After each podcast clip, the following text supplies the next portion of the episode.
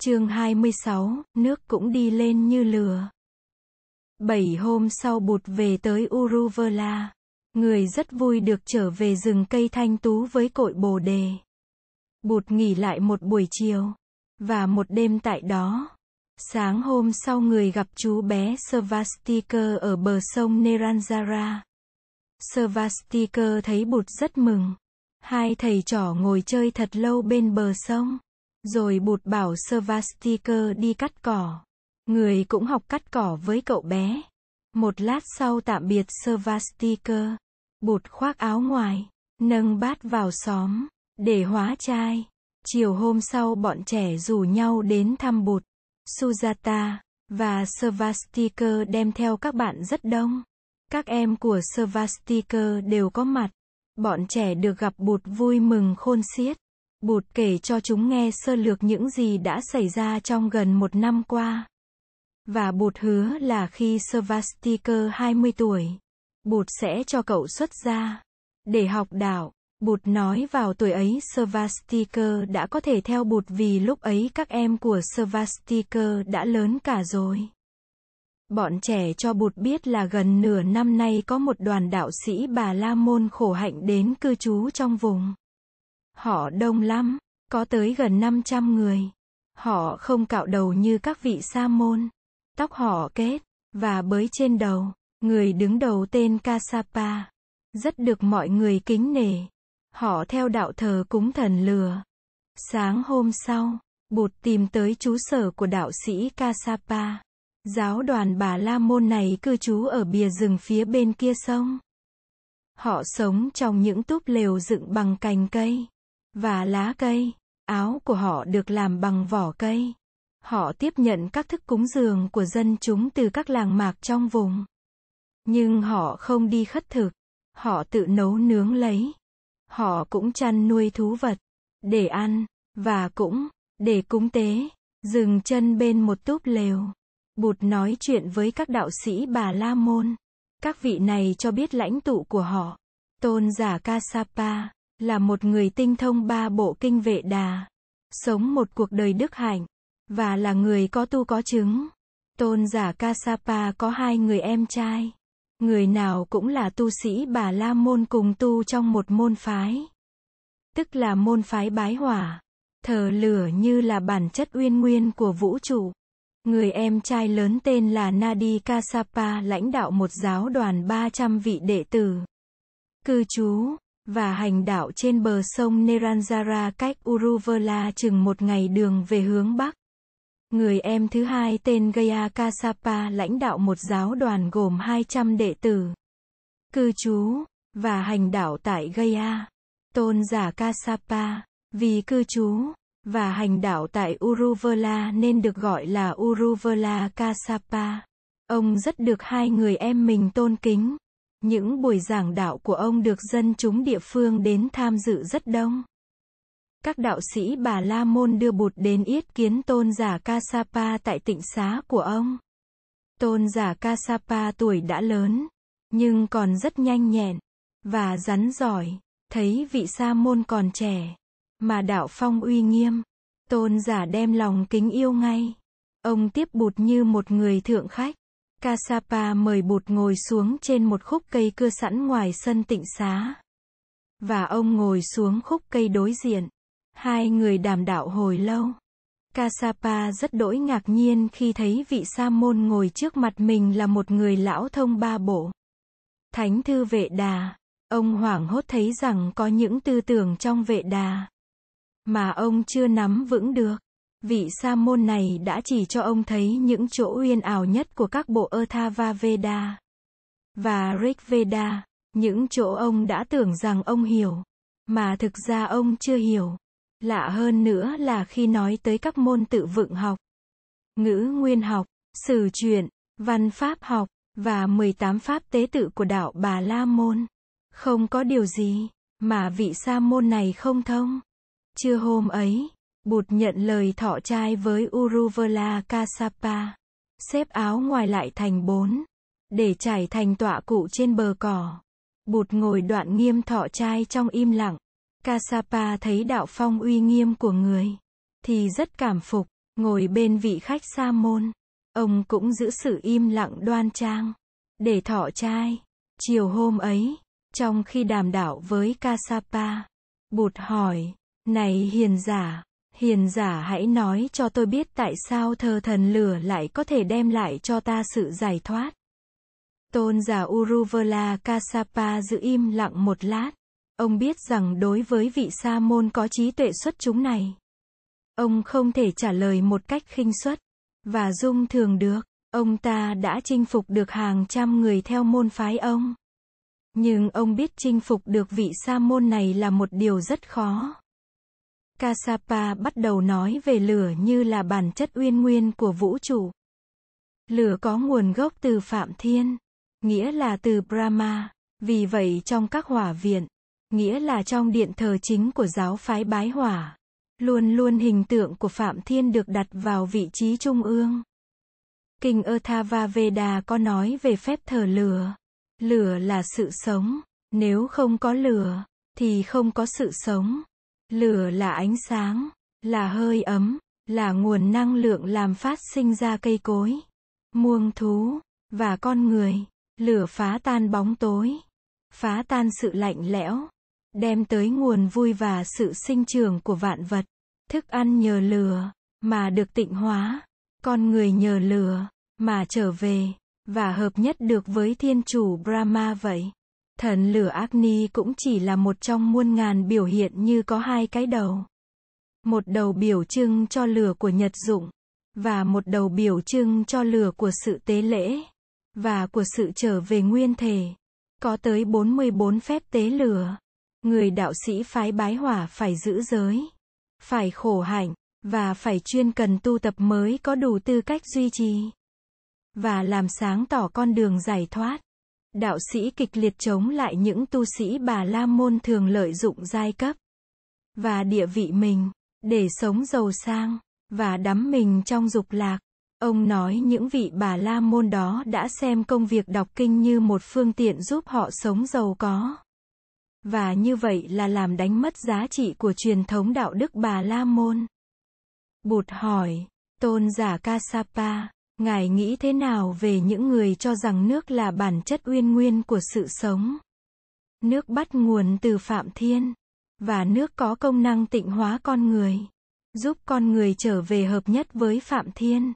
Kasapa im lặng, ông nghĩ tới hàng trăm vạn người, ngay trong giờ khắc này, đang tắm mình trong nước sông Hằng, và trong những dòng sông được xem là linh thiêng khác, mong rửa sạch được mọi tội lỗi và nghiệp chướng, để sau này có thể trở về với Phạm Thiên. Một lát sau, ông nói, Sa môn Gotama, nước không thật sự giúp ta siêu thoát được. Nước đi xuống, trong khi lửa lại bốc lên. Khi ta chết, thân xác ta nhờ lửa, mà bay lên thành khói. Tôn giả Kasapa, ngài nói như vậy e không đúng. Đám mây trắng đang bay trên trời kia cũng là nước đấy và nước cũng có thể bay lên. Khói cũng chỉ là hơi nước. Cả hai thứ mây và khói đều sẽ phải trở lại. Vạn vật, như Ngài đã biết, luôn luôn luân chuyển tuần hoàn. Nhưng vạn vật có một nguyên ủy, và vạn vật có thể trở về nguyên ủy ấy. Tôn giả Kasapa, vạn vật nương nhau, mà có mặt, tôn giả hãy nhìn chiếc lá trong tay tôi đây. Đất, nước, hơi nóng, hạt mầm, thân cây, đám mây, mặt trời, thời gian, không gian đều là những nhân duyên giúp cho chiếc lá này có mặt. Thiếu một trong những nhân duyên ấy, thì chiếc lá không thành. Tất cả các loài đất đá, thảo mộc, và cầm thú đều vâng theo luật duyên sinh ấy. Nguyên ủy của một vật là vạn vật. Tôn giả hãy quan sát kỹ xem. Có bao giờ một nhân, mà đưa tới được quả đâu. Nhân quả là trùng trùng. Ý niệm về một nguyên nhân duy nhất. Và đầu tiên là một vọng tưởng do sự thiếu quán chiếu. Mà ra, này tôn giả, chiếc lá tôi cầm trong tay đây là do tất cả các pháp trong vũ trụ họp lại. Để tạo thành, trong đó có nhận thức của tôn giả. Vị đạo sĩ bà La Môn im lặng. Trời đã tối. Đạo sĩ ngỏ ý mời bụt ngủ lại trong túp lều của ông. Đây là lần thứ nhất vị lãnh đạo Kasapa mời một người khách ngủ lại trong túp lều của mình. Vị sa môn này đối với ông quả thật là một người khách đặc biệt. Ông muốn đem lòng chi kỷ của mình để tiếp đãi, nhưng bụt ngần ngại, từ lâu, người đã ưa nghỉ đêm một mình. Bụt ngỏ ý muốn được nghỉ đêm trong hòa viện. Vị đạo sĩ bà La Môn nói, mấy hôm nay, có một con rắn lớn chui vào núp trong hỏa viện. Đuổi thế nào cũng không đi. Sa môn Gotama không nên nghỉ đêm trong ấy. Có thể là nguy hiểm. Chính vì con rắn kia, mà lâu nay chúng tôi phải lập tế đàn ngoài trời. Để hành lễ, xin ngài nghỉ đêm tại đây cho an toàn. Bụt nói, tôn giả an tâm, tôi muốn được nghỉ đêm trong hỏa viện. Chắc cũng không sao. Bụt nghĩ tới những tháng ngày ngồi tu ở các nơi núi rừng cao thẳm. Có khi thú giữ đi ruồng cả đêm, mà không động tới người. Có khi đang ngồi tĩnh tọa người trông thấy những con rắn thật lớn bỏ ngang qua trước mặt. Bụt biết là nếu mình cẩn thận đừng làm cho các loài này hoảng sợ, thì chúng sẽ không động tới mình. Thấy Bụt đã nhất quyết, Kasapa nói, Sa môn Gotama đã muốn nghỉ đêm tại hỏa viện, thì xin cứ tự tiện, ngài muốn ở đó bao lâu cũng được. Đêm ấy, Bụt nghỉ trong hỏa viện, trên bàn thờ trung ương, lửa được nuôi bằng nhiều chiếc đèn, mỗi đèn có nhiều bấc, góc bên trái chất nhiều khúc cây lớn, có lẽ là những khúc gỗ quý dùng để đốt lửa bên ngoài mỗi khi hành lễ. Bụt nghĩ nếu có một con rắn cư trú trong hỏa viện, thì con rắn ấy có thể ẩn nấp trong đống gỗ. Người chọn góc đối diện, xếp áo cà sa ngoài thành bốn, trải xuống làm tọa cụ, và bắt đầu tĩnh tỏa Khi bụt ngừng tĩnh tỏa thì trời đã khuya, dưới ánh đèn mờ, bụt thấy một con rắn thiệt lớn nằm khoanh tròn giữa hỏa viện. Trước mặt người, bụt lên tiếng nhỏ nhẹ như là, để tự nói với mình. Rắn ơi, con hãy đi ra ngoài rừng cho an ổn. Giọng nói của bụt chứa đầy tình thương và sự hiểu biết. Con rắn từ từ trườn đi, hướng về phía cửa. Bụt cũng ngả lưng xuống tọa cụ. Khi bụt thức giấc, thì ánh trăng khuya chênh trách chiếu vào nơi người nằm. Trăng 18 thật sáng. Bụt muốn đi ra ngoài rừng để thiền hành. Người ngồi dậy, cuốn áo, rũ bụi rồi khoác áo lên người và đi ra khỏi hỏa viện. Vào lúc trời tang tảng sáng, thì hỏa viện bốc cháy. Không biết vì lý do gì. Các vị đệ tử của đạo sư Kasapa thấy lửa đều hoảng hốt la lớn. Mọi người chạy đi tìm bình xuống sông múc nước, để tưới, nhưng tất cả mọi cố gắng đều vô hiệu. Nước, thì ít, lửa, thì nhiều. Cuối cùng hàng trăm người đều đứng ngẩn ra nhìn. Hỏa viện của họ bốc cháy dữ dội. Không có cách gì cứu chữa nổi. Đạo sĩ Uruvela Kasapa có mặt trong đám mấy trăm người ấy. Ông thương tiếc vị sa môn đức hạnh và tài ba mà ông vừa mới được làm quen từ sáng ngày hôm qua. Nếu sa môn Gotama nhận lời nghỉ đêm trong tịnh xá của mình, thì bây giờ đâu đến nỗi này. Giữa lúc ấy, thì Bụt xuất hiện, đang đi thiền hành trên đồi cao. Người trông thấy lửa, và người đã trở về. Thấy Bụt, đạo sĩ Kasapa mừng quá chạy lại, và nắm lấy tay người. May quá, may quá, Sa môn Gotama vẫn an toàn. Không sao cả, tôi mừng lắm.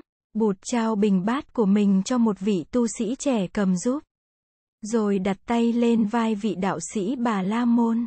Cảm ơn tôn giả, tôi vẫn được an toàn. Bụt biết hôm nay, là ngày đạo sĩ Uruvela Kasapa thuyết Pháp. Nghe nói trong số những người nghe Pháp, ngoài 500 vị đệ tử tu sĩ, sẽ còn có gần 1.000 người từ các thôn xóm kéo tới. Giờ thuyết Pháp được định vào buổi trưa, ngay sau giờ thọ trai. Biết rằng sự có mặt của mình trong buổi thuyết Pháp sẽ làm cho vị lãnh đạo mất bớt vẻ thoải mái. Sáng ấy bụt mang bát đi vào thôn xóm, để khất thực, khất thực xong, người đi về phía hồ sen, ngồi bên bờ sông, người thọ trai, và ở lại đó, Đến xế chiều, thì đạo sĩ Kasapa tìm tới. Kasapa đã đi tìm bụt sau giờ thọ trai. Và thuyết pháp, vị đạo sĩ nói, Sa môn Gotama, hôm nay, vào giờ ăn trưa chúng tôi chờ mãi không thấy ngài. Chúng tôi đã dọn sẵn cơm, để cúng dường, tại sao ngài không tới? Bụt nói với Kasapa là người muốn vắng mặt trong buổi thuyết pháp. Tại sao Sa môn Gotama lại muốn không có mặt trong buổi tôi thuyết pháp? Bụt mỉm cười rất nhẹ, và người không nói gì. Vị đạo sĩ Bà La Môn cũng nín thinh. Ông thấy vị sa môn này biết được sự suy tư của ông. Vị sa môn thật vừa thông minh vừa tế nhị. Hai người ngồi bên bờ hồ. Để đàm đạo, đạo sĩ Kasapa hỏi bụt. Hôm qua sa môn Gotama nói về sự có mặt của chiếc lá như là sự tập hợp của nhiều yếu tố nhân duyên. Ngài nói rằng con người cũng do sự tập hợp của nhân duyên mà có mặt, vậy khi các nhân duyên tan rã, con người đi về đâu? Bụt nói, đã từ lâu chúng ta bị kẹt vào ý niệm Atman, nghĩa là ý niệm về một cái ta thường tại bất biến. Chúng ta đã quen nghĩ rằng khi thân xác ta tan rã, cái ngã ấy vẫn còn tồn tại, và có thể trở về với nguồn gốc của nó là Phạm Thiên. Đề, mà cộng chú với Ngài. Này tôn giả Kasapa, đó là một sai lầm căn bản đã từng làm lạc lối biết bao nhiêu thế hệ. Tôn giả Kasapa nên biết, vạn pháp từ nhân duyên, mà sinh, và cũng do nhân duyên, mà diệt, cái này có mặt vì cái kia có mặt, cái này vắng mặt vì cái kia vắng mặt, cái này sinh ra vì cái kia sinh ra, cái này ẩn diệt khi cái kia ẩn diệt. Đó là đạo lý duyên sinh màu nhiệm, mà tôi đã khám phá được bằng thiền quán. Trong thực tại, không có một cái gì đồng nhất, và bất biến, không có ngã, dù là đại ngã hay tiểu ngã. Này tôn giả Kasapa, Ngài đã từng quán chiếu về thân thể, cảm thọ, chi giác, tâm hành, và nhận thức chưa? Con người có mặt là do sự tập hợp, và vận hành của năm uẩn ấy. Đó là những dòng biến chuyển liên tục. Trong đó không có một yếu tố nào thường tại.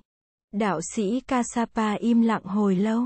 Một lát sau, ông hỏi, như vậy người ta có thể nói Sa môn Gotama chủ trương thuyết hư vô không? Bụt mỉm cười lắc đầu.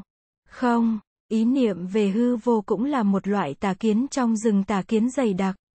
Ý niệm về hư vô cũng tai hại như ý niệm về một bản ngã đồng nhất và bất biến. Tôn giả Kasapa, ngày hãy nhìn mặt hồ Anatatta đây. Tôi không hề nói rằng nước hồ và những lá sen, hoa sen và gương sen trong hồ là hư vô. Tôi chỉ nói rằng nước hồ cũng như lá sen, hoa sen và gương sen đều là những hiện tượng do nhân duyên phối hợp và có mặt và trong tư thể của chúng không hề có một thực thể bất biến. Và thường tại, Kasapa ngừng lên nhìn vào mặt bụt.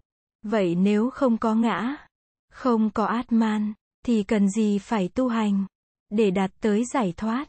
Giải thoát cho ai? Và ai là người được giải thoát? Bụt nhìn vào mắt vị đạo sĩ bà La Môn. Cái nhìn của người sáng chói như những tia sáng mặt trời. Nhưng cũng êm dịu như ánh trăng. Và người nói, với một nụ cười, Tôn giả Kasapa hãy thử tự tìm lấy câu trả lời. Hôm khác, ta sẽ tiếp tục câu chuyện. Hai người trở về trú sở. Uruvela Kasapa nhường tịnh xá của mình cho bụt nghỉ đêm. Ông sang nghỉ đêm tại túp lều của một người đệ tử lớn. Bụt nhận thấy vị đạo sĩ bà La Môn này rất được các đệ tử quý mến. Người nào cũng vâng lời tôn giả Kasapa một cách cung kính.